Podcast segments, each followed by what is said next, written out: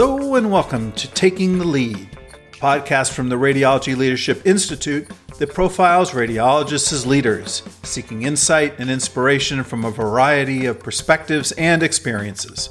I'm Jeff Rubin, Today I'm speaking with Howard Fleishon, Associate Professor at the Emory School of Medicine and Chair of the Board of Chancellors of the American College of Radiology. An Arizonan for most of his professional career, Dr. Fleishon was a partner in Valley Radiologists Limited and North Mountain Radiology Group, serving on the medical staff of several community hospitals in the Phoenix metropolitan area over a 20 year span. He held a number of leadership positions, including group president, medical director, and vice chair. An active member of the Arizona Radiological Society, Dr. Fleishon held a number of leadership positions, including chapter president. His leadership at the state level was an entree to many national roles with the American College of Radiology, including a five year term on the Council Steering Committee and 12 years of continuous service on the Board of Chancellors, culminating in his current role as chair beginning in 2020. Six years ago, Dr. Fleishon brought his experience and expertise in community radiology practice to Emory University, joining the radiology department as division director for community radiology specialists. Our goal in creating the Taking the Lead podcast is to support your leadership journey. And with that in mind, I'd like to tell you about a new sponsor the Isenberg School of Management graduate programs at the University of Massachusetts Amherst. Isenberg graduate business programs prepare you to advance your career on your terms, and their online and on campus degrees are tailored to your schedule and timetable. Learn more at isenberg.umass.edu slash follow your drive.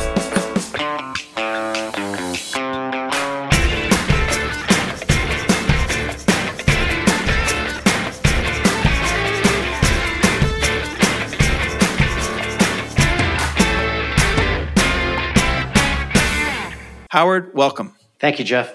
Thank you for having me. So, we like to start by uncovering your early days. Tell us a little bit about where you were born and what life was like growing up for you. Well, I was born and raised in the outskirts of Philadelphia in a neighborhood called Overbrook. My mother and father were both teachers. Went to a local elementary school there. All my activities were combined in my neighborhood, so really had a big focus, a local focus in the Philadelphia area. That's where most of my fondest memories are growing up in the big city. Went to high school in Philadelphia and then decided I really wanted to experience a different part of the country for college. So, born and raised in Philadelphia, was your family in Philadelphia for generations before, or are you a first generation Philadelphian? So, I'm a third generation American. My grandparents came over through Ellis Island and they came through New York, but they settled in Philadelphia. My grandfather set up a little grocery store in Norristown. So basically, coming from Europe, my family made their roots in Philadelphia. Several other European immigrants came over as part of the family. So, really had my central nucleus family centered in the Philadelphia area. That's great. And brothers and sisters? I have one brother. My brother is living the good life of retirement in Sun Valley, Idaho, right now, and had a sister. My sister was uh, very fond memories, but unfortunately, she's no longer with us. Oh, I'm sorry to hear that. Your parents being both teachers, you mentioned, where did they teach and what did they teach? So, my mother was an English teacher for most of her career, and then she migrated to be a guidance counselor. My father similarly was an English teacher for a large part of his career. Then he became a vice principal and subsequently a principal. So there was a large educational influence while I was growing up. My mother and father divorced when I was 13, so there was a bit of separation there. My mother became probably the dominant influence in my life. Her experience in education was foundational in my development. So, growing up, was it the Phils, the Eagles, the Sixers? Who dominated your your thinking as a kid? Yes, yes, and yes. But you left out a very important component: the uh, Broad Street Bullies, the Philadelphia Flyers. I was a big hockey fan. A lot of people that I grew up with were hockey fans. As a matter of fact, we used to rent ice rinks on Saturdays at two o'clock in the morning. I remember those very fondly. About twenty of us would get together and we'd play ice hockey along with street hockey as well. So that was a big part of my growing up, rooting for this Broad Street Bullies. Wow. Do you still strap on the skates every now and then? No, that's sort of gone by the wayside. You know, there's not much ice in, Phoenix. It tends to melt pretty quickly. We did adopt the Road Runners when they were in, in Phoenix. Now the professional hockey team as well go there occasionally, but it's just different when you try to go to a professional hockey game when it's 105 degrees outside. Just a different flavor. It is a different flavor. Uh, and you mentioned you played a lot of sports. Was hockey the dominant one? I played a lot of sports, but I didn't excel in any one sport. Didn't play high school sports or college sports, but basketball was real big, especially going to the local elementary school. That was typically where I met all my friends and we hung out, played a lot of basketball, played little league, but I was a terrible hitter. I had terrible hand eye coordination, could not get a hold of that thing. Decent fielder, decent second baseman, decent center fielder, but just could not hit that thing to save the life of me. Hockey became a real big thing, and football was also a big part of my life as well growing up. So, was it all sports for you, or were there other hobbies that you had? It was mostly sports. Between that and academics, filled up most of my time. Did you take on any leadership roles in high school? No, I did not. I was very much a middle of the road type of student and uh, went with the flow. Joined a couple of clubs like a debate club, did a lot of intramural sports, but I didn't take much of a leadership role. Again, I didn't excel particularly in sports as well. So, no, I did not. Now, you mentioned uh, that you attended Bates College in Lewiston, Maine, and that it really was a positive experience for you. What led you to that small liberal arts college? Well, New England was a big attraction. One major theme was uh, skiing for me. I wanted to experience more of winter, be in more of a skiing environment. I took up skiing very early, about the 13, 14 years old. There weren't much opportunities in the Philadelphia area. I remember taking my first lesson at a small place called Ski Mountain in Pine Hill, New Jersey. It had a auspicious vertical drop of 90 feet. It was basically snowmaking on top of a uh, for lack of a better word, on top of a trash heap. My mom used to take me there for skiing lessons. She actually took skiing lessons with me for the first few, but then she could not get up off the snow after she fell. So that sort of fell by the wayside. Then went up to the Poconos, and I remember Camelback Mountain in the Poconos standing in lift lines for 45 minutes for a three minute ski adventure uh, with a 450 vertical drop. So, really wanted something a little more rigorous, more adventurous. So, that was part of the attraction, along with just the academic attraction of New England. So many great schools up there, so many great experiences. My brother had gone up there, he had gone to Boston, I had a great time. So, a lot of my friends were migrating up to New England. So, that was a big attraction. I focused on mostly smaller schools, wanted a smaller environment, couldn't see a huge like UMass or a similar environment. So really focused on the small liberal arts schools. And Bates came up. They provided me a lot of financial support, had a great program for me, and it proved to be a really great experience. What did you study? And at what point did you decide that medicine was your future? So I was a chemistry major, and for the longest time, I was going to be a chemical engineer. It was relatively late to the game that I directed myself to medicine for a variety of reasons we can talk about. But Bates really did a great job of preparing me for pre med and also presenting my credentials in a very positive and proactive light at the medical schools that I applied to. So they did a great job for me. Yeah, excellent. Any leadership roles in college? Actually, no. I, again, was very much middle of the road, concentrating on academics, took a variety of jobs to work my way through college. So I didn't have the opportunity to take very many leadership roles. And I must admit, I wasn't really motivated or highly attracted at that point. Interestingly, you brought that up. I hadn't thought about that in a long time. But no, there were no leadership roles there. You mentioned that you took a number of jobs working through college. What job stands out as the most intriguing or interesting? Well, I had a bunch of summer jobs, which, I mean, one I remember specifically is uh, when I was back in Philadelphia, I was working at this treatment plant. They used to treat lumber for fire retardant. So I was the guy dipping my hands in the fire retardant solvent. So I remember that and with shivers up and down my spine, thinking if I ever get cancer, that's going to be the reason. And I remember specifically the person who owned the company. I, he asked me what I wanted to do. I said, "I uh, well, uh, lately I've been thinking about going to medical school and becoming a doctor." And he just shook his head. He said, there's no way that's ever going to happen. So I was fortunate to prove him wrong. But on campus, it was uh, mostly employed by the college. I was mostly manning the reception center in the alumni hall. So that was the main job that I had. Also, another interesting job that you can identify with being up in Maine. I befriended a person on the Maine coast that actually harvested seaweed. So I would bale seaweed for him and process seaweed. So that was another uh, weekend job that actually paid really well, but that was an interesting sidelight. It turned out seaweed is used in several industries, including the toothpaste industry. So there's a big harvesting industry, especially up in Maine. So for medical school, you were back in Philadelphia at Temple and then did your internship at Penn and residency at Einstein, all in Philly. Was it a strong sense of wanting to be close to your family that drew you back to Philly for those eight years? I think it was very attractive opportunities opened up for me. Temple was a very good medical school experience for me. I had always been inclined towards clinical medicine, and that was a heavy emphasis at Temple. Their clinical rotations, especially, were very, very good in the Philadelphia uh, metropolitan area. They were great experiences. As far as internship, internship was I considered rounding out my uh, medical school experience. Really, I felt I really needed it to be in a position of primary responsibility, making decisions, and really cementing those fundamentals that I learned in medical school.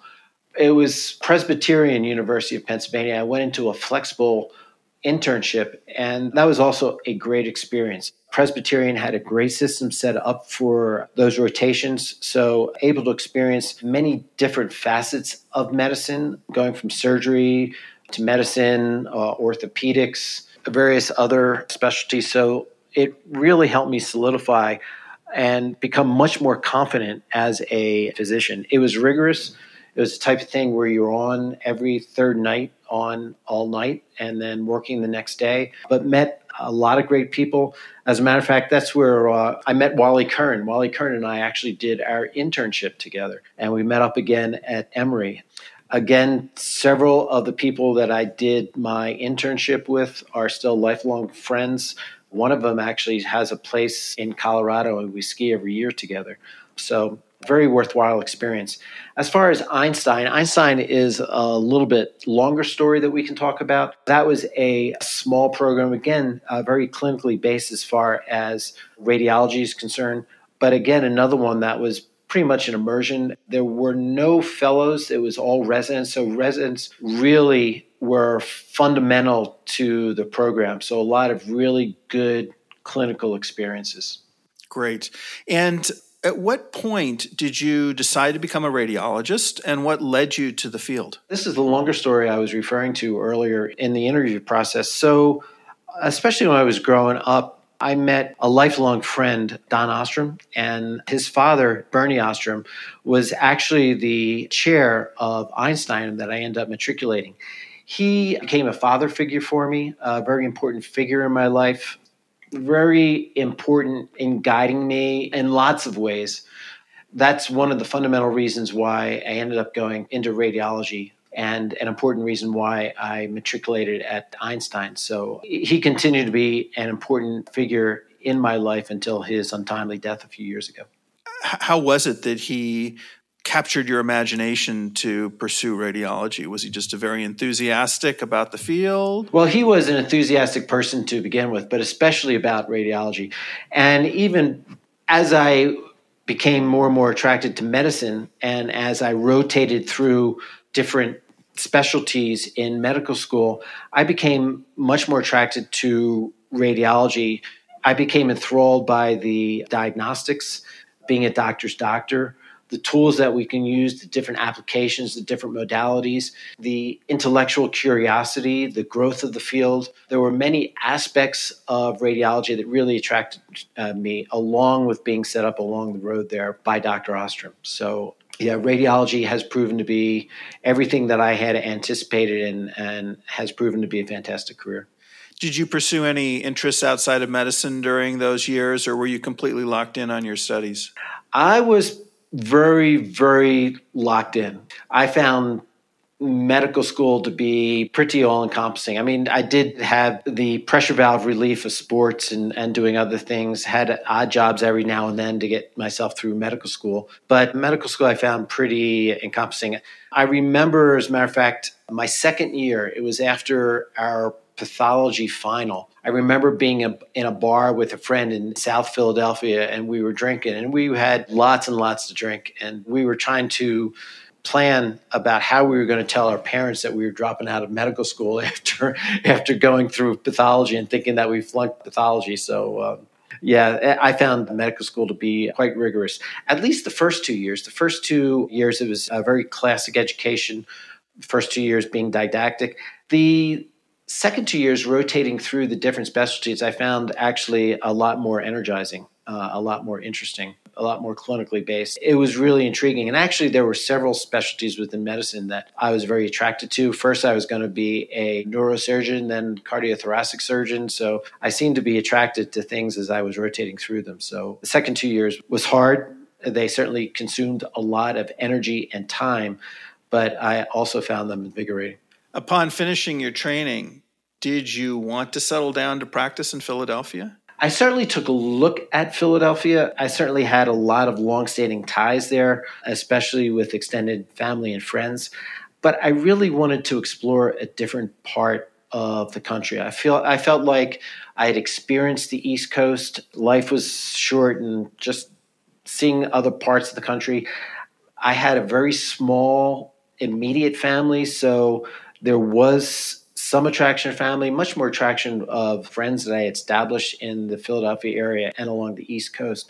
But the intrigue of exploring a different part of the country, especially the West, I thought I would end up in California, but really wanted to spread my wings a little bit and see what else was out there. So I did take a look at several jobs in Philadelphia. I had several job offers there that were very, very attractive. But it was really wanting to explore other parts of the country that were the ultimate motivation. What brought you specifically to Phoenix? It, it seems almost the opposite of Philadelphia in so many ways. I, I like to think of it as different as you can get while still remaining in the United States, especially as far as geography, but in some ways, philosophy too. So the way I got to Arizona was a former resident, someone who had been in my residency program five years beforehand, uh, Richard Burns. I was at Valley Radiology, the practice that I ended up joining. He ended up being a very good friend as well. But the practice was expanding, looking for additional people. I was fortunate to get good recommendations coming out of my training program. So they brought me out for an interview. I went to Phoenix, interviewed in the middle of October. And of course, the weather was paradise, palm trees all around. It was 85 degrees, absolutely gorgeous. The desert was beautiful, was an, an attraction for me. The practice was amazing. It was a growing practice, doing mostly clinical work, which I really wanted to do. So I signed up, and I remember this, uh, and you can appreciate this being in Arizona now. So I took an overnight flight from Philadelphia on July 1st. I arrived at 6:45 in the morning and it didn't have the connection to the plane, so he ended up emptying out on the tarmac. They opened up the door, and I stood on, on top of the stairs of the airplane, and all of a sudden, you realize it's 95 degrees outside, and it was still early in the morning. And I looked at myself and said, What the heck did I do? But ended up being a fantastic career in Phoenix. Established a lot of good friendships. It's still home for me. Met my wife there. My extended family is there. It's still the focal point of my social activity. So ended up being a great move. I fell in love with the desert. Do a lot of activities in the desert. It's a very very special place.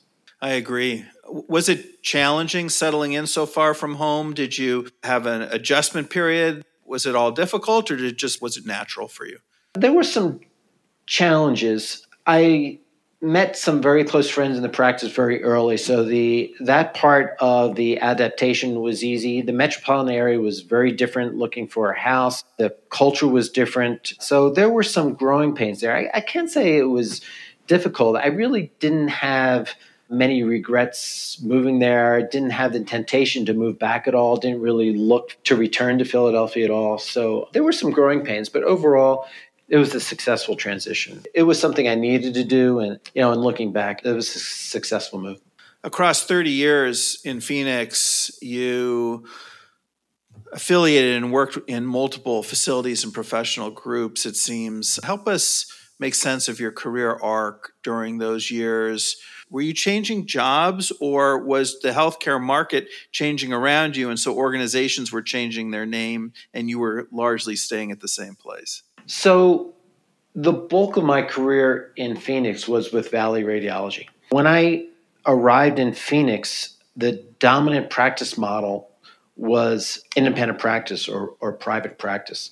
There were maybe five or six large groups. Uh, most were uh, fairly territorial and respected their territories. Phoenix was on a huge growth spurt, so everybody had plenty of opportunity and everybody was busy. It was a very congenial uh, type of environment. And it was in Valley Radiology that I think my leadership career started. It, it was three years of partnership. So after I became partner, shortly after that, I was tagged to be on our executive team or executive committee. I matriculated on the executive committee and in about 1994 and 1995 was actually tagged to be one of the managing partners of the practice. So that sort of paralleled my career in the ACR leadership trajectory as well. But as far as the practices were concerned, Valley Radiology was well positioned and also was a very good practice. So we actually expanded rapidly. I joined the practice in 1987, and by the time we separated in 2000, well, I should I should say about 2004, because that started another period in the history of Valley Radiology. But we had grown to uh, from 15 radiologists to 50 radiologists. We were practicing at seven hospitals. We had grown to 11 offices. So it became quite a large enterprise, mostly because of the practice model. I think we provided very good services, but also it reflected the growth in the Phoenix metropolitan area and the opportunities that we had. So in 2004, myself and the managing partner for Scottsdale Medical Imaging, Rod Owen, began conversations about synergies in our group. And actually, it was our common affiliation with the American College of Radiology that facilitated these conversations, along with uh, a good friend, a radiation oncologist who was also in the ACR, John Dover. He became our intermediary, if you will, our mediator, if you will. So, uh, Rod and I started taking a look at the synergies of our practices, actually, common cultural elements as well. Rod was with Scottsdale Medical Imaging, more on the east side of the valley. Valley Radiology was more on the west side of the valley. We started taking a look at what commonalities were, what we could do together. And so, make a long story short, it was a long journey, a very interesting journey, lots of bumps along the way, but we ended up merging our practices to form Southwest Diagnostic Imaging. So, when you take a look at my CV, you'll see that I made transition in 2004 five to Southwest Diagnostic Imaging, but that was more an extension of the merger. We still maintained an identity as Valley Radiology because we had established a reputation and there was a certain comfort of our hospital administrator partners Uh, maintaining that identity, our referring physicians, but we functioned as a joint entity at that time, Southwest Diagnostic Imaging. When we formed Southwest Diagnostic Imaging, it was the largest independent practice in the Southwest at that time. How many, when, when you mentioned you had about 50 radiologists in the latter stages of Valley Radiology, when you merged, then how many more radiologists joined the new entity? We had 95 radiologists. 95, yeah. And let me just rewind a little bit and ask ask you about those years on the executive team with Valley Radiologists, uh, and particularly you served six years as president of the group. What do you recall were some of the thorniest issues that you and your executive team were dealing with during those years in the 90s and early 2000s? What, what stands out? Well, a couple things. Number one was growth. So we had a series of growth opportunities. There were two hospitals on the west side of the valley that approached us and wanted us to take over services. We had long and hard debates about whether we as a practice were prepared to extend our services and extend ourselves to the far west side of the valley and also whether we wanted to take on those hospitals. Those were interesting conversations. We ended up declining to expand the practice despite the temptation just to get larger. In some ways, it was larger just to get larger. It wasn't necessarily diversification because we already had a footprint in that healthcare system. There was another opportunity that stands out in my mind. There was another healthcare system that actually had six hospitals spread across the valley that came to Valley Radiology and said they were having trouble maintaining services and they wanted Valley Radiology to take over the professional services for the entire enterprise. And that was also a long and difficult debate within our partnership. It was extremely tempting because we did not have a footprint with this particular healthcare system. There were pros and cons about taking on this expansive practice. We felt like it would extend our services more than we wanted to. There were some debates whether uh, this is the right cultural fit for us. So, in the end, despite the temptation to have a commanding footprint in the Phoenix metropolitan area, we ended up declining that expansion opportunity as well.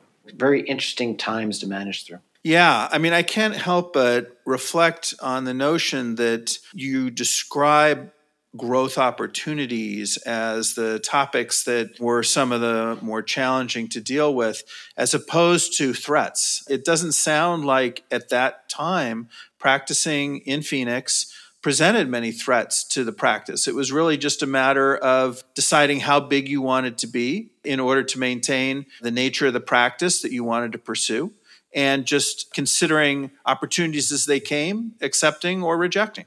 Yeah, and the challenges to the practices i wouldn't even see i wouldn't even call as threats because there were management issues. Certainly there were interpersonal issues but we had a very congenial group. And you know for the amount of time that we spent together that was not much of a problem as far as the melding of different priorities of the group. We managed those quite well. The other issues that we had dealt with were some transitional issues, some investment issues in order, in other words, going from plain films to PACS. That was also another very interesting transition. We were relatively slow I won't say slow, but we waited for the technology to mature, if you will. We weren't early adopters of PACS, but you can imagine the investment of not only money, but also time and energy of making that transition, especially in a practice that had a large office contingent. So those kinds of management issues were interesting, but I would not call them threats. Again, it was a, an expanding metropolitan area with lots of opportunities. Yeah, yeah. I mean, that, that's sort of my, my point is is that there just didn't seem to be many threats. And I mean, when you think about sort of the four dimensions of a SWOT analysis of the condition that a firm might find themselves in, at different points in time, private practices have been dominated, the issues have been dominated by threats, external threats, whether it's a heavily competitive external market, whether it's, you know, pressures with declining reimbursements, whether it's turf battles, you know, all of these sorts of things that have been more on the threat side. And it's just striking to me that as you describe the nature of the period of time when you were leading, that a period that many people refer to as a golden period of radiology, that those threats just didn't seem to be present, that it was really a matter of opportunity. I think it was an attractive time. I still think the golden years of radiology are in front of us. But for instance, I was fortunate that we had a group of radiologists that were very like minded and were moving together. For instance, there was another practice in downtown Phoenix. They were in the largest hospital and the largest hospital system in the valley, yet the hospital system decided to send out a unsolicited RFP because they were not as a practice performing well. And again, we were called in, we were asked to take over the practice, and we took a look at it out of respect for the existing radiologists, along with demographics and some other factors. We decided to decline that opportunity as well. But you know, it was a performance factor as well. And I felt very fortunate that we had a set of radiologists who were all dedicated to working hard and making the practice successful. Yeah, I mean, what an important point about culture, organizational culture, enabling competitive advantage and excelling effectively, and, you know, being a place that attracts good people to work. During your years of leadership for the group, what sorts of things did you do to encourage? The development and persistence of that culture? So I was extremely fortunate. I had some mentors coming into the practice. Uh, the practice was well established on a very solid culture of working hard. We also were very generous with our time off and, you know, our downtime, time with family. There was a very, very strong culture that I came into when we were recruiting people, we made it clear what our culture was. We were very transparent about that. We made it clear that the culture was not for everybody, but for those people who were attracted to those types of philosophies, that this practice had been consistent and was very strong in going forward with that type of philosophy.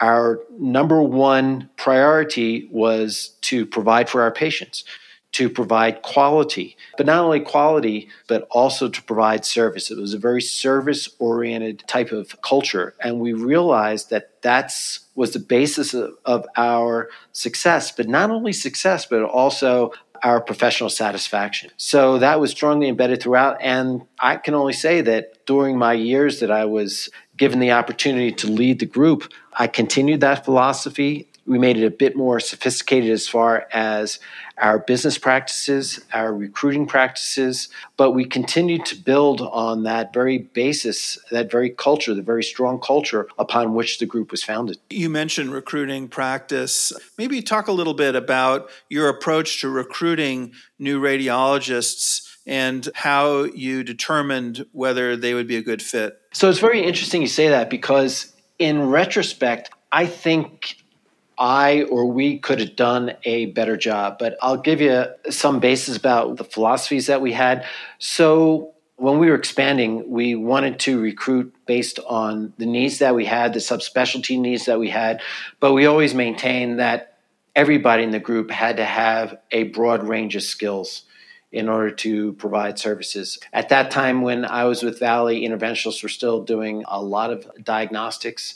Everybody was expected to contribute to the general work pool. So that was one of the basis of our screening tools. When we brought people in for interviews, all the partners, actually everybody in the practice, interviewed the candidates. They went around to all of our centers, all of our offices. We also asked our administrators to interview the people to see if they would be a good fit. We had them go around to real estate agents because one of the sensitivities of Phoenix, if you will, as we talked about previously, is very different than other parts of the country. So it had to be a good fit for the candidates as well. So we wanted to make sure that people were comfortable with the practice that they were coming into, but also in the environment and the area that they were possibly choosing as well.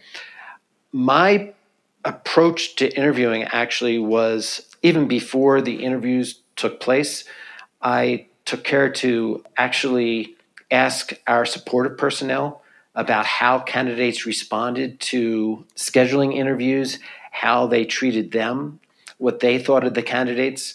So it wasn't just the partners making decision, it was the whole practice, especially our supportive personnel who had a role in the interview and selection process. Yeah, and it's a great point. I mean, our administrative support often are the ones that spend the most time in communicating with candidates and many times have great longevity with the organization and probably provide a perspective that is really unique. And it's great to hear that you recognize that and took advantage of those perspectives. But if I had to do it in today's market, I'd probably get much more professional input from consultants about what the interview process could be like. But, but it's a very interesting approach and philosophy that several people take. But one thing that I felt that perhaps we could have done better, but we were just stupid lucky probably because the people who came into the practice were great contributors. We ended up having, I thought, a very successful practice. Yeah, well, you make your own luck, no doubt.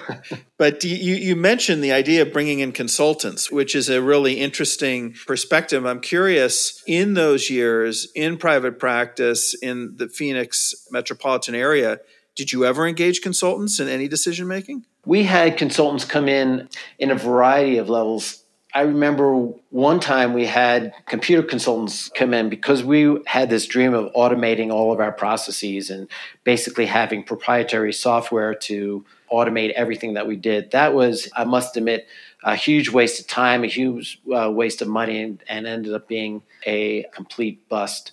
Uh, while we were going through our merger, we had several facilitators come in to guide us through the process, the pros and cons, as we were contemplating whether this was a good idea or not. And they were extremely valuable, both in the machinations, of course, our lawyers and the legal consultants, but also we had several facilitators come in who were instrumental in creating the momentum that was necessary to really move the process forward. While we could create a certain business case internally for making such a huge investment and commitment, it was really the outside facilitators that provided the motivation and the perspective for us to really embrace the philosophy of moving forward with the concept. You were also active at John C. Lincoln Medical Center for a number of years. After 2008, it seems that your activity there really started to increase, including a two year stint as chief of medicine. Is that right? So in 2008, I separated along with several other people, separated from Valley Radiology. Just felt like my career was going in a different direction. I had established a relationship with uh, many of the medical staff at John C. Lincoln North Mountain. So my career took a different path, ended up taking a staff position with John C. Lincoln. At that time, with the administration, they were trying to develop a strong staff model, ACO, if you will, and we were pursuing that model. So I was no longer with Valley Radiologists at the time. I was on staff at, at John C. Lincoln. So I was the medical director of a radiology and radiology had always participated in the Department of Medicine. One of my long-term partners, John uh, Mabry, particularly had a very high profile in Department of Medicine. But I felt like it was important for radiology to maintain, if not increase, its profile within the medical system, within the medical staff. So I became more and more engaged, and uh, eventually became the chief of the Department of Medicine for a while. That's a big pivot going from leading Valley Radiologists for so long, then seeing that merger to form Southwest, up to 95 partners, and then becoming essentially employed at another health system in the city. You know, talk us through. You, you mentioned you saw your career going in a different direction. What do you mean? I mean, that's a big, big pivot. Valley Radiology was uh, becoming a big concern big part of Southwest medical imaging. And I was at the midpoint, latter point in my career. So I just saw myself going in a different direction. It was a very, very difficult decision, but one in which it was intriguing seeing how John C. Lincoln was going. A lot of very good friends a lot of very well established, long standing relationships at John C. Lincoln. So, again, my life was going in a little bit different direction. Very, very difficult decision. But it was time to pursue some different interests. I actually had some longstanding relationships with the administrators, established what I considered a very promising and interesting trajectory as far as direction medicine direction of where that health system was going and sort of an experimental stage of integrated medicine, if you will. So I made that jump at that time. Gotcha, gotcha. Yeah. So it was really the the notion of integrated healthcare within the context of at the time um, what might have been described as a, a ACO type model, and I'm gathering that the notion of having a leadership role in a more a matrixed healthcare delivery environment was the characteristic that you found attractive? Yeah, that's a very good way to put it. Uh, the matrix organization of doctors are really taking primary responsibility for the direction of medicine and having an administration that was supportive of that model and that philosophy. Yeah, I, I continue to be a very strong believer that nobody knows medicine as well as doctors. That can be taken to radiology as well. But I continue to believe that doctors need to take on primary responsibility, not just for taking care of patients, not just for professional services, but the entire paradigm of medicine. There was a US News and World Report survey of the top performing hospitals in the United States. This is probably like five, ten years ago. And a disproportionate number of the top 100 were the CEOs were physicians. So the John C. Lincoln opportunity I saw as a way for doctors really to take an influential position in the delivery of healthcare within that system. That was very attractive to me. Now, radiology practice has seen so much change in the recent past with market consolidation of radiology practices, healthcare providers, and payers. With your many years of leadership experience in Phoenix, would you help us see these market dynamics through your experiences in the city? So, on the macroeconomics and the macro scale, as you know, um, Phoenix is a great example of the transition radiology has experienced in recent years. So, as I mentioned, when I came to the Phoenix market, it was uh, almost all independent practice. Those were the most influential players for delivery of radiology in the Phoenix marketplace and probably the Arizona marketplace as well. There was a dominant practice in Tucson and also a very influential practice in Flagstaff, which are the major metropolitan areas in Arizona. So it was very much a doctor run independent philosophy, if not only in the metropolitan area, but throughout the state. Accelerate forward in today's marketplace, the dominant model in the Phoenix metropolitan area is corporate radiology. So the transition has been relatively rapid and has been a, I, I think, a case study of radiology practices throughout the country and different and the transition of different practice models. What the pros and cons are, I think we have yet to see. Ironically, I, I think the early career radiologists and trainees might be most concerned and involved with how these practice models will determine their future. But I would turn it around and say that it's actually they who have a significant role to determine the success of these different business models. And I say that because right now, radiologists are in demand the way the marketplace is right now, there's a, a, high demand, a need for radiologists. So it's actually going to, in my mind, the new people coming out of training, the people who are transitioning from uh, different jobs, who are going to determine who's going to be successful in recruiting the current workforce, because that's going to determine success going forward. Maybe drilling just a little bit more specifically on the world of radiology in Phoenix in the mid 2000s to the world today. You discussed the fact that there were several large groups that were essentially respecting one another's territory. The city was growing, everything was going uh, very well for those groups.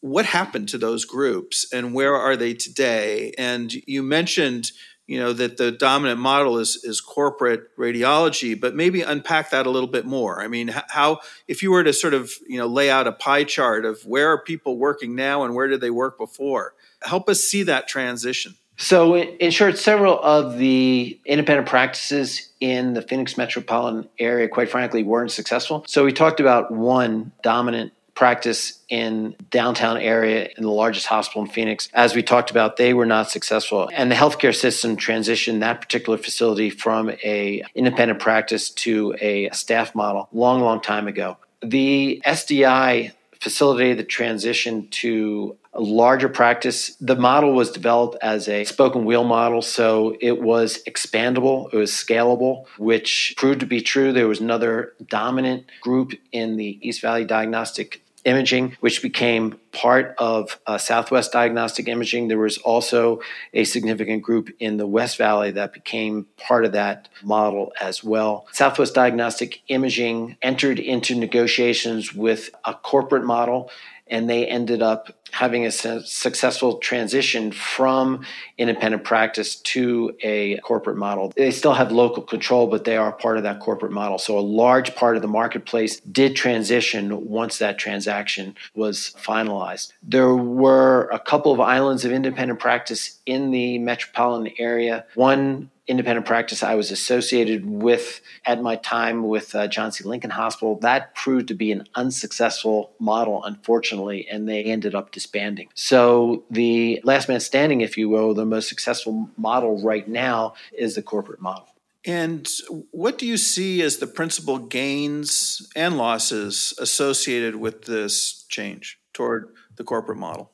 The principal gains, I think, are still the radiologists who had established the independent models. They are still in the corporate models. Very many ways, they still have local control, so they are pro- still providing services. They retain the relationships with the healthcare systems that they had built for many, many years. So those relationships are still in place. I think what's been sacrificed are the opportunities for new radiologists coming into the practice and having autonomy, participating in the governance structure, participating in an independent practice, if you will, uh, having more local control the national corporation is now the dominant controlling factor. There are some local controls, there are some local responsibilities that people contribute to, but it's not the classic independent model that is the dominant feature in the Phoenix metropolitan area anymore.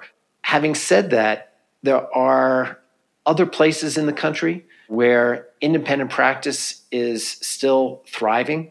There are many independent practices that have taken a look at the marketplace. They've decided that they're very secure in their relationships. They see a lot of opportunities in maintaining their autonomy, maintaining their independence. So there's still lots of opportunity for people taking a look at jobs, especially early career radiologists, trainees coming out of training to pursue those uh, independent practices.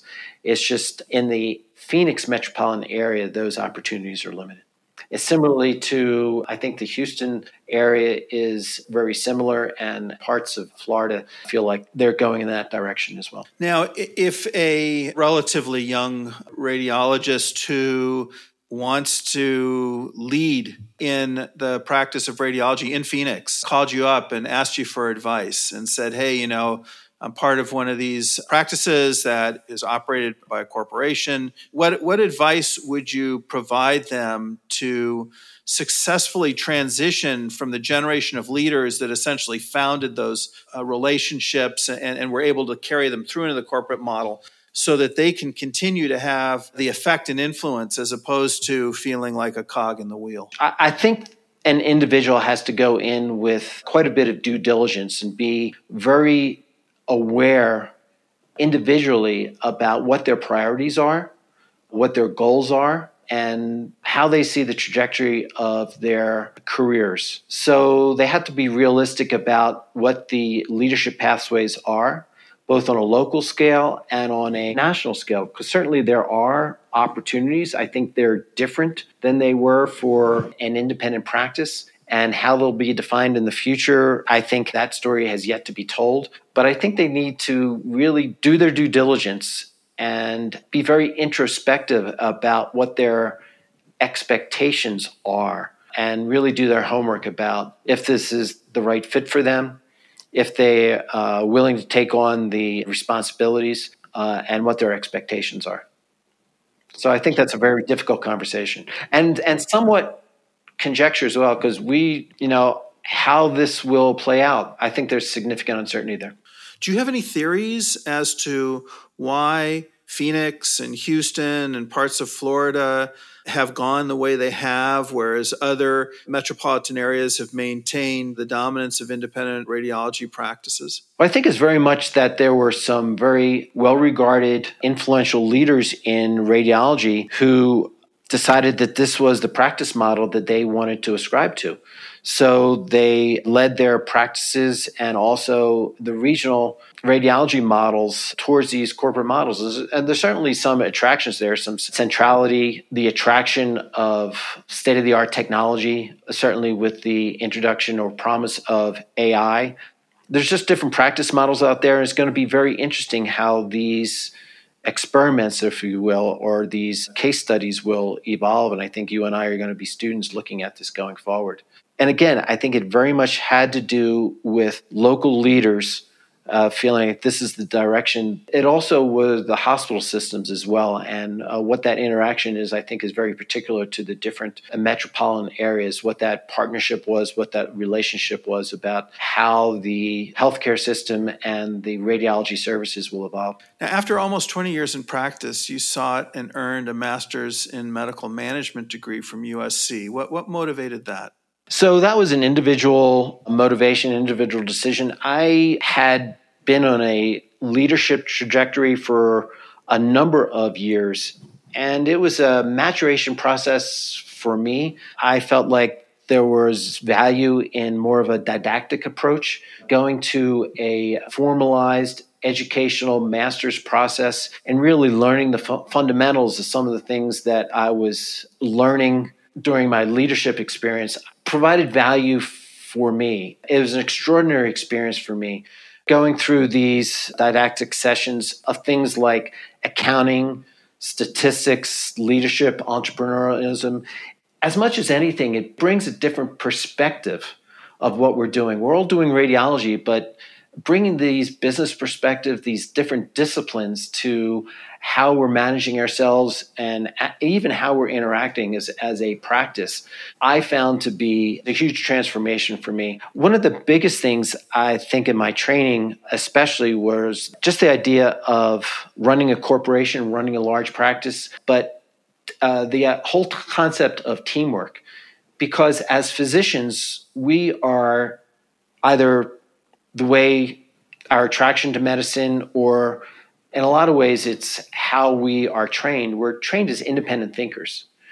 Whereas in business especially business school it's much more of teamwork of case-based study of really working together problem solving. And the contrasts were really stark for me. So it was invaluable information uh, and invaluable experience.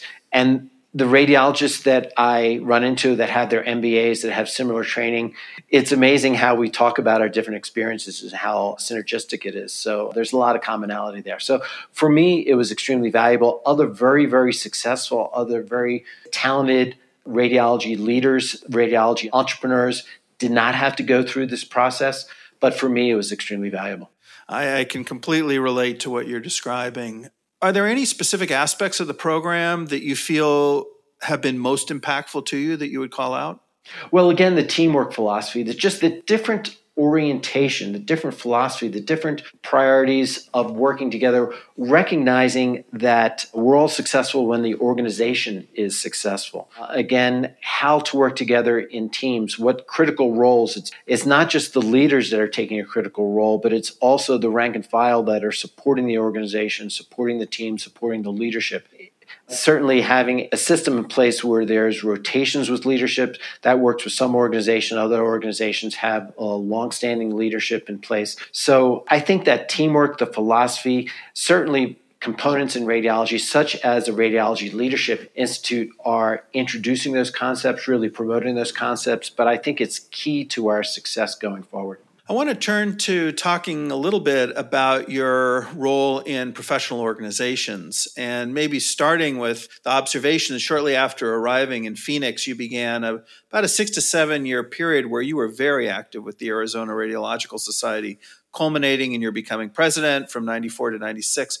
What drove you to engage so quickly and deeply in that chapter? Well, first of all, the culture and philosophy of contributing, of paying it forward, of the importance of organized radiology was indoctrinated in me during my residency. It was something you did, something that was vitally important, not only to you as an individual, not only to your practice, but to the entire profession. So I bought into that. I continue to be a firm believer and feel like it's instrumental in everybody's training. So when I came to Phoenix, to Arizona, there was opportunity. So I was coming into a smaller chapter. I was coming into a situation where my practice had not had much exposure or experience or contributed much to the ACR chapter.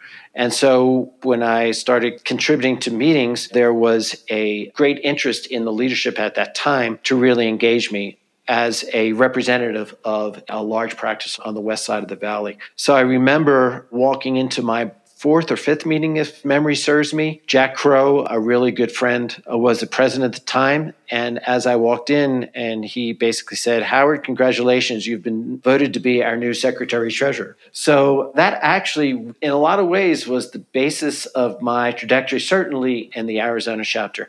I really embraced the opportunity, became very involved, especially with uh, advocacy. There was a fairly small footprint with the uh, radiology chapter at the state advocacy level. I also became involved with the Arizona Medical Association, became close friends with the executive director. He's still a very, very close friend. He got me involved, and I became involved in government relations, not only with the Arizona chapter, but also with the uh, Arizona Medical Association. So learned a lot of uh, lessons, cut my teeth at the state level, became president of the Arizona Radiologic Association. Uh, I also continued my involvement in the Arizona Medical Association. And so that led to certainly my interest in the American College of Radiology. At that time, the annual meetings were rotating to different cities, and during my term as president, I actually came to Phoenix at the at the Phoenician. So we were the host chapter for one of the ACR meetings. Certainly piqued my interest when I saw the intrigue at the council level, and really captivated my interest and really accelerated my interest in being part of the college. That's fantastic. In light of our discussion of the evolving healthcare market in Phoenix, how was the Arizona Radiological Society able to participate in influencing this course? And what do you see as the role of the state chapter in helping to shape the radiology marketplace in Phoenix? I think the marketplace is a very, very powerful force. And I'm not sure the chapter can influence it as much as be a convener and continue to be a platform where people have conversations, have an opportunity to network, have an opportunity to work together, be synergistic to keep moving radiology forward, to keep servicing our patients, to maintain the profile of radiology, to be the spokesperson for the profession overall is important. I, th- I, think some overriding issues, such as commoditization, as far as training the future workforce, there are so many other issues that we need to work together to make the profession successful for all practice models out there. And I think that's the real role of the chapters. Uh, the chapters, smaller chapters, even smaller chapters than Arizona, sometimes are resource strained. So we rely a lot on the volunteerism and the expertise of our volunteers. But that's, I think, where the national organization has a critical role to play as well to make sure that all chapters have the capabilities to maintain the interests and profile of radiology for the benefit of the entire profession. So, after that intense period of ARS engagement, you mentioned your focus shifted to the national organization, the American College of Radiology, and you provided a nice vignette as to how uh, that exposure occurred. It's really impressive how wholly you have engaged in leadership roles within the college for 20 years. You've been involved in many committees and task force chair positions. As you look back, I want to drill specifically into the Board of Chancellors and the Council Steering Committee, but amongst the other committees and task forces. Were there any in particular that you would call out that you found most interesting and rewarding? I would call out being a councilor because sitting in the council, being part of the conversation, listening to debates, learning national perspectives is invaluable because it really expands your experience and your perspectives. You understand, or, or you get to understand how your little piece of the world is only your little piece of the world. And there's so many other interests and other considerations. For instance, I was practicing an independent practice in Arizona, but had very little exposure to academia had very little exposure to a multi specialty practice such as a Mayo, which subsequently obviously came into Arizona, but other practice models. So, obviously, being engrossed in my practice, being a leader in my practice, I had a given set of priorities. But listening to other people come to the microphone, express what their experiences are, what their priorities are, what their concerns are, is expanding. It expands your perspectives in a very necessary way. It makes you much more educated in your decision making, especially when you're voting on the council level. So those types of experience, those types of relationships that I built on the council, I think were probably the most instrumental and probably the most valuable during my career in the ACR. Fantastic. Now, you have deep experience both with the Council Steering Committee and with the Board of Chancellors. Perhaps you can explain to our listeners the nature of these two governing bodies within the ACR and how they interact. So, I spent a lot of years in the Council Steering Committee. I was the vice speaker and the speaker. The way our governance structure has been created and maintained is that the council creates policy for the college and let's be clear that, and I'll repeat it the council makes policy for the college. The college is somewhat unique in radiology in that particular perspective. So it's really a grassroots, uh, you'll hear me say many, many times, it's a membership driven organization, and that's the basis. It's through the council. The council steering committee represents the council in between annual meetings it creates and facilitates the annual meetings. It represents the council's perspective during board meetings as well, so has a very, very important role to play. The Board of Chancellors is the executive branch of the college, if you will. Their role is to implement programs that are consistent with policies in the college. It's very, very active. The commissions that form the basis of the Board of Chancellors are the fuel the engine that really creates opportunities for volunteerism and really creates a lot of programs, a lot of accelerators, uh, a lot of incubators within the college. It forms the basis of staff and volunteer physicians working together and is, as I said, the executive function of the college and, and really the basis of many of the programs that the college delivers a lot of value, a lot of the member value, a lot of the public facing programs that the college provides. You became chair of the Board of Chancellors in May of 2020, just as the COVID 19 pandemic was becoming a global phenomenon. How has the pandemic shaped your term as chair? Well, it was foundational in the beginning. It was priority number one when I took on responsibilities. Our primary focus was sustainability of the college, especially financially, because of the impact of COVID, the impact of COVID on our members, several, uh, many, many of the programs. One thing that I think about all the time is that COVID basically changed everything. So we turned to redefining or reimagining the college because we were thinking the college pre-COVID was going to look very, very different than oh, how would we emerge post-COVID. So we took towards a philosophy of taking a look at all of our programs, the entire palette of college, seeing how it would look during COVID and after COVID. So the first scope of business was taking a look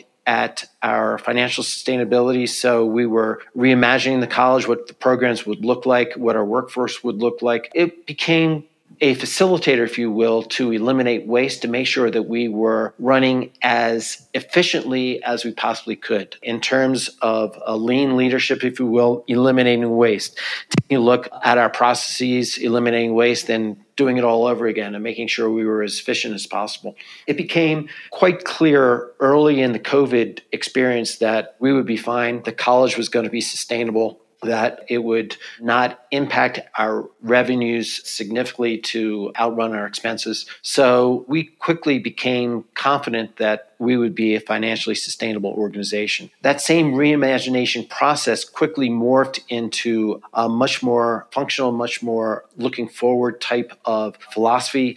It gave us a chance to really take a look at all of our programs, the value that we were providing, the value that we felt would be necessary in the post COVID era, but also break down any silos within a college, make sure that we were really focusing all of our available resources to provide products of the highest quality and highest value to our members.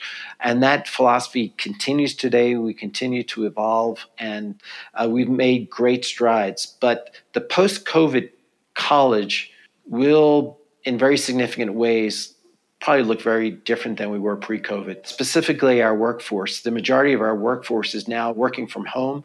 So it's also become working from multiple states. So not only looking at the Washington workforce or as far as recruiting people from Washington, but it's also uh, having us taking a look at a national perspective about uh, recruiting employees for the college. It sounds like there's been some restructuring going on behind the scenes in response to the introspection and value proposition associated with programs and breaking down silos. Have you been doing some organizational realignment? Well, it's more philosophical. It's more making sure that we have solid communication between our dyads. When I say dyads, I mean the volunteer physicians and the staffs of the different commissions. We also had several instances where there was overlap of the work of the different commissions, and we uh, made great strides as far as improving the lines of communication between the different commissions to make sure that those overlap responsibilities have been aligned. There's closer alignment. So I think there's much more synergy among the commissions, there's much more communication. And I think it's a much more streamlined process. But there's also an expansion of the volunteerism, making sure that we're taking advantage of all the experience and energy within the membership that we can. It's made the college, I think, it will continue to make college a lot stronger. Now, you've also assumed this leadership role during a period of remarkable polarization in American culture. How has the political climate in the United States, particularly through the run up to the 2020 presidential election and its aftermath, influenced your work as chair? Well, it's provided focus. It's provided focus in that the role of the American College of Radiology is to promote the profession, it's to promote and provide value to our members. Our role is not to be a social megaphone. Our role is to be accountable to the members, to facilitate cooperation, to facilitate collaboration, and again to focus to focus on our role as providers and to be a spokesperson for our members and for radiology there has been tremendous pressure on the college to be vocal and to take positions on multiple social situations on what happened on January 6th uh, multiple different situations, different political polarized issues within the country that we're dealing with right now.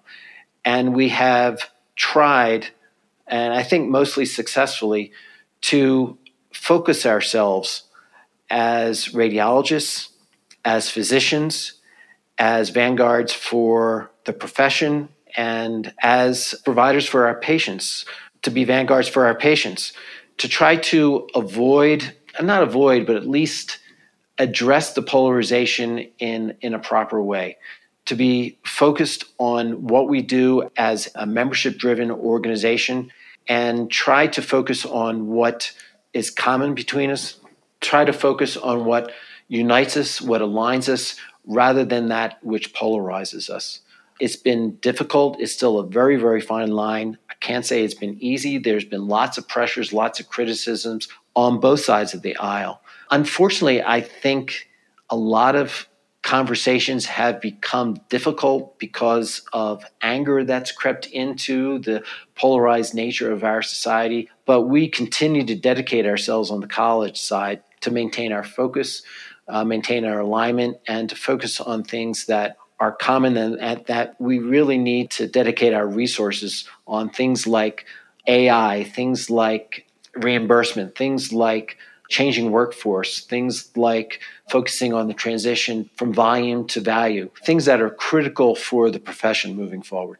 You've been an active member, including as chair of the Future Trends Committee. And I suspect we could spend an entire podcast exploring all the various aspects of what's come out of the Future Trends uh, Committee. But I, I did want to follow up on one topic that we've actually been able to talk about fairly thoroughly, and that relates to the task force on corporatization that you led and the publication that uh, resulted in the Journal of the American College of Radiology, which very nicely summarized the state of affairs. The question that I wanted to ask you relates to private equity as a enabler of uh, some corporatization practice. And the structure of private equity results in an expectation on the part of the general partners that there'll be a payout on their investment, which ties up large sums of, of their money without any liquidity until the company is sold or goes public. What do you anticipate will be the natural history of private equity owned radiology practices as they are sold from one private equity group to the next with profitability as a core driver for investment? Well, the short answer to your question is I don't know. I think there are several fundamentals in place which will be interesting to see how they play out. Number one, the current investments by private equity concerns, they've committed themselves to have longer holding periods. Typically, with private equity in classic sense, they tend to want to see payouts or turnovers in five to eight year timeframes. And certainly in radiology, it seems like the holding periods have been longer than that. Some have professed to be in for long haul without any definite time period. Others are talking about 15 years. We'll have to see how that plays out, that commitment plays out. Certainly, there is the concern that in the interplay between patients, healthcare systems, and providers, there's now another entity, the investors and the private equity systems. How that plays out, whether there'll be facilitators or there'll be tension as far as profitability is concerned, I think that's going to be variable. I think the different entities are going to have different business practices. So we'll just have to see how the individual systems and the individual philosophies play out. Are we all concerned that the drive for profitability will, uh, how that balance will be as far as innovation and investment? Uh, how that will play out. I think we are all cautious, but especially in the experience with the task force. I got this from Bob Sills. Bob Sills is the executive director for RBMA.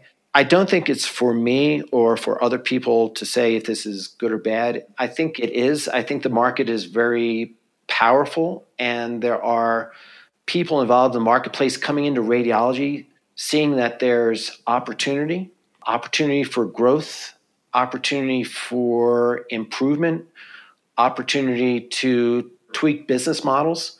So I think it's an opportunity for us within the profession, even within independent practices, to identify what those opportunities are and improve our practices, improve our delivery systems, improve the models that we have. So I don't think of it as good or bad. I think of it as there are opportunities there that outsiders are taking a look at our profession. And I, I think these are very intelligent people, and we need to listen to what they are saying and the models that are being developed out there.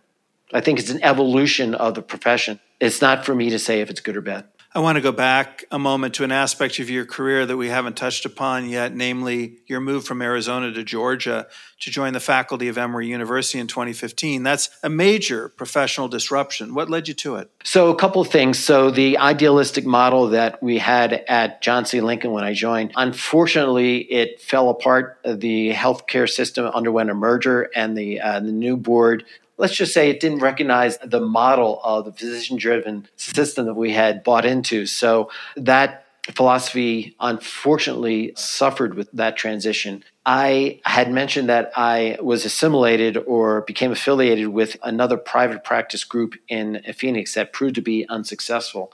That was not a pinnacle of my career, let's just put it that way. So I was looking for other opportunities.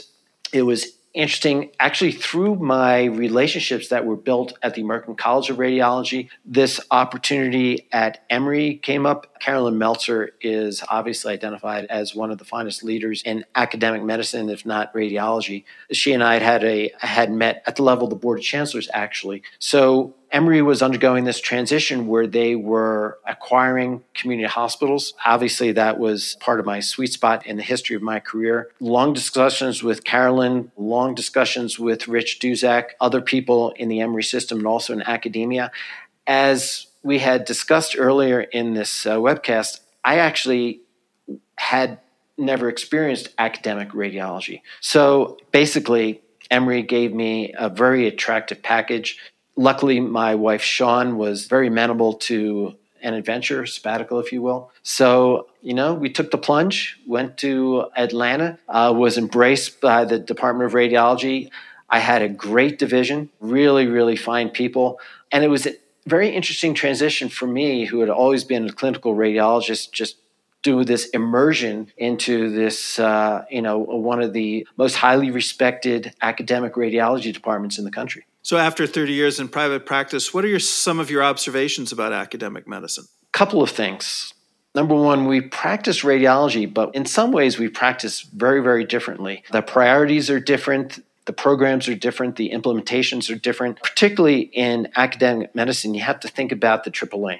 It's not only clinical practice providing, you know, obviously world class care, but also uh, research and training as well. So that is certainly part of the implementation process.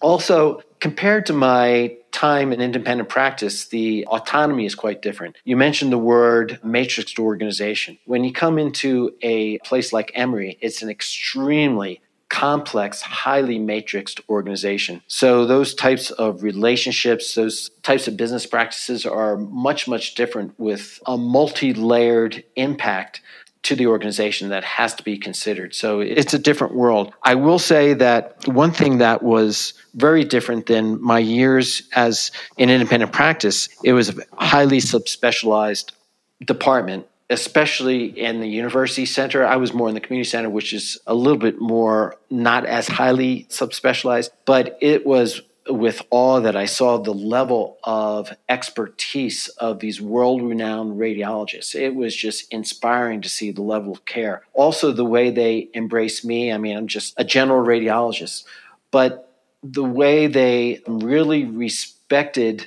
the attempt to take on the breadth of radiology that like general radiologists do but also when i would call them for help with a particular case or something the way they dropped everything and really guided me through the case, helped me with the differential diagnosis, but also just I would show them these esoteric cases. And just the breadth of their knowledge was just inspiring and they say oh this is another case of you know such and such as 50 uh, there's 50 cases in the world report or something so their knowledge base was tremendous so again different ways of doing things expanding my experiences it was a great opportunity for professional growth for me personally you took on the role of leading the community division within the department. Can you tell us about that division? How many members were there? Where did they practice? And how did their practice differ from members of the traditional academic divisions? There were two facilities which my division had principal responsibility. These were community hospitals, which through different circumstances Emory became the, the major, if not sole owner of the concerns. Since then, they've expanded and t- taken on more community facilities. I, and of course, Emory isn't alone in this. There are many academic centers that are taking on community hospitals. But traditionally, these had been run, the larger one was run by an independent practice, had longstanding relationships with the providers out there. So partly because of the circumstances, the way these evolved, there were still expectations of multi specialty practice, not the highly subspecialty practice. I mean, certainly the kind of expertise was expected given the Emory brand name, but the local on the ground administrative responsibilities, especially, were more suited towards a multi-specialty practice. When a referring physician came down into the reading area, he didn't have the luxury of just practicing within your particular subspecialty certainly had to provide um, interpretations for multiple subspecialties. So it was a little bit greater depth, more multi specialty practice in these community hospitals than at the mothership or at the university center. So that was one of the characteristics of our community practice. And it was clear that was the expectation in our division. And we were successful in recruiting fellows at Emory and others uh, across the country who were more interested in a broader, uh, you know, a broader practice rather than a focus of highly subspecialized practice. That was my division. Many of them, all of them had subspecialty training. They were references for the rest of us about very tough cases, but it was very cooperative. We all worked together. There was a lot of camaraderie, and we had a very strong philosophy and tight bond among all of us. So it was a very satisfying experience. I am still part of the division, no longer administrative responsibilities, and I'm somewhat removed from them, but still stay in touch and still consider all of them very close friends. Earlier, you described the culture at Valley Radiologists as one that supported working very hard, but also substantial time away, and just that it was a very functional culture. How would you describe the culture in the community division? How does it sort of differ from the culture in Valley? the chief difference is autonomy. So at Valley Radiology, as a partnership, we could make that determination internally. We could decide our priorities. When you go to a highly matrixed organization, I think any academic center, but any multi specialty practice or any organization where there's a much more hierarchical organization, I think you have to more buy into what's the established practice there rather than having the belief you can influence in changing those priorities. So it's more identifying with an existing culture rather than participating in, in any potential change in that culture. How do you unwind? How do you spend your time away from radiology to recharge your batteries? It's interesting you say that because this has been a difficult learning process through my career. When I was a managing partner with Valley Radiology, I basically had two jobs and I spent a lot of time with radiology. I spent a lot of time with the practice. And thank God for Sean and, and my support system because they were instrumental in providing that resilience, providing that what downtime I had, it was highly valued and let me unwind. Today, I have a little bit different philosophies, especially on this side of my career certainly being older, I highly prioritize my free time. So environments have a lot to do with that unwinding. Certainly, Phoenix have a lot of great friends. It's an outdoor recreational environment, so I do a lot of biking, a lot of hiking, spend a lot of time in the desert, especially with my uh, nephews and nieces and brothers-in-law. So really enjoy that downtime with them. With them, I'm not I'm not a radiologist. I'm just part of the family. So a lot of really close relationships there. A lot of the year, six months of the year, I spend in Colorado, where I am right now. Part of my delayed gratification from medical school and residency and practice was skiing. Skiing is a huge release for me. So really enjoy the time spending more and more time in my in later stages of my career, later stages of my life skiing. So really lucky to be able to enjoy that. And I'm in a situation in Colorado where we have a lot of really close friends a lot of people who have established themselves in their careers. So people with really fantastic stories enjoy that diversity and just we all are focused on enjoying ourselves, enjoying the outdoors and enjoying the mountains, enjoying the wonders of Colorado. So spend a lot of time up here again hiking and biking, playing a lot of golf, really enjoy skiing, really enjoying the outdoors, getting into fishing.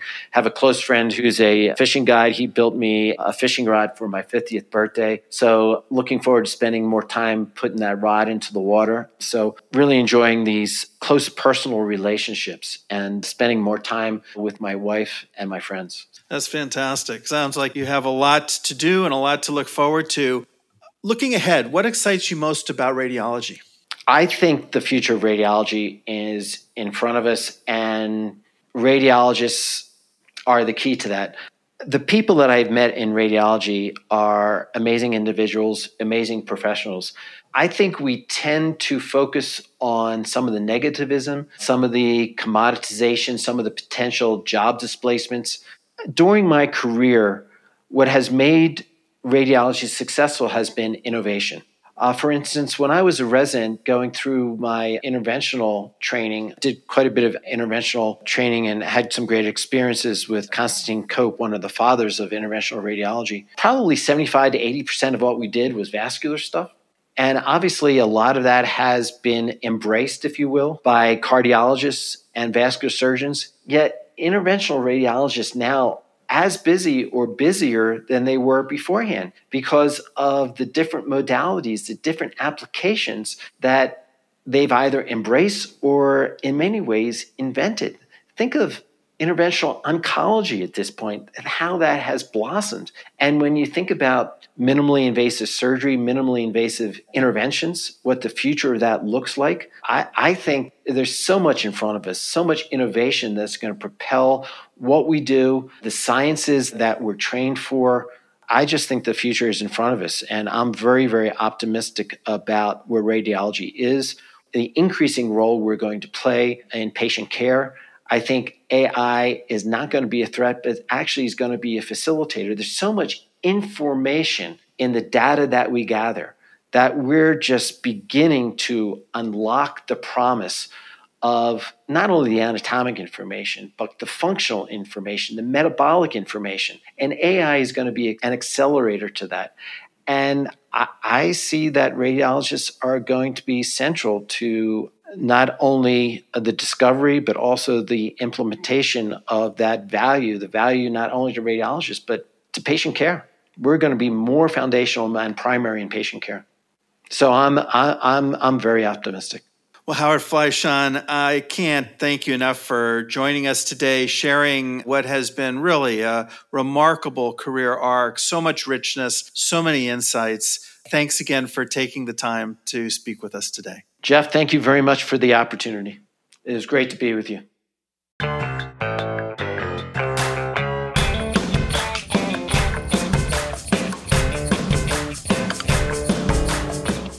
As we close this episode, I want to once again thank our newest sponsor, the Isenberg School of Management graduate programs at the University of Massachusetts Amherst.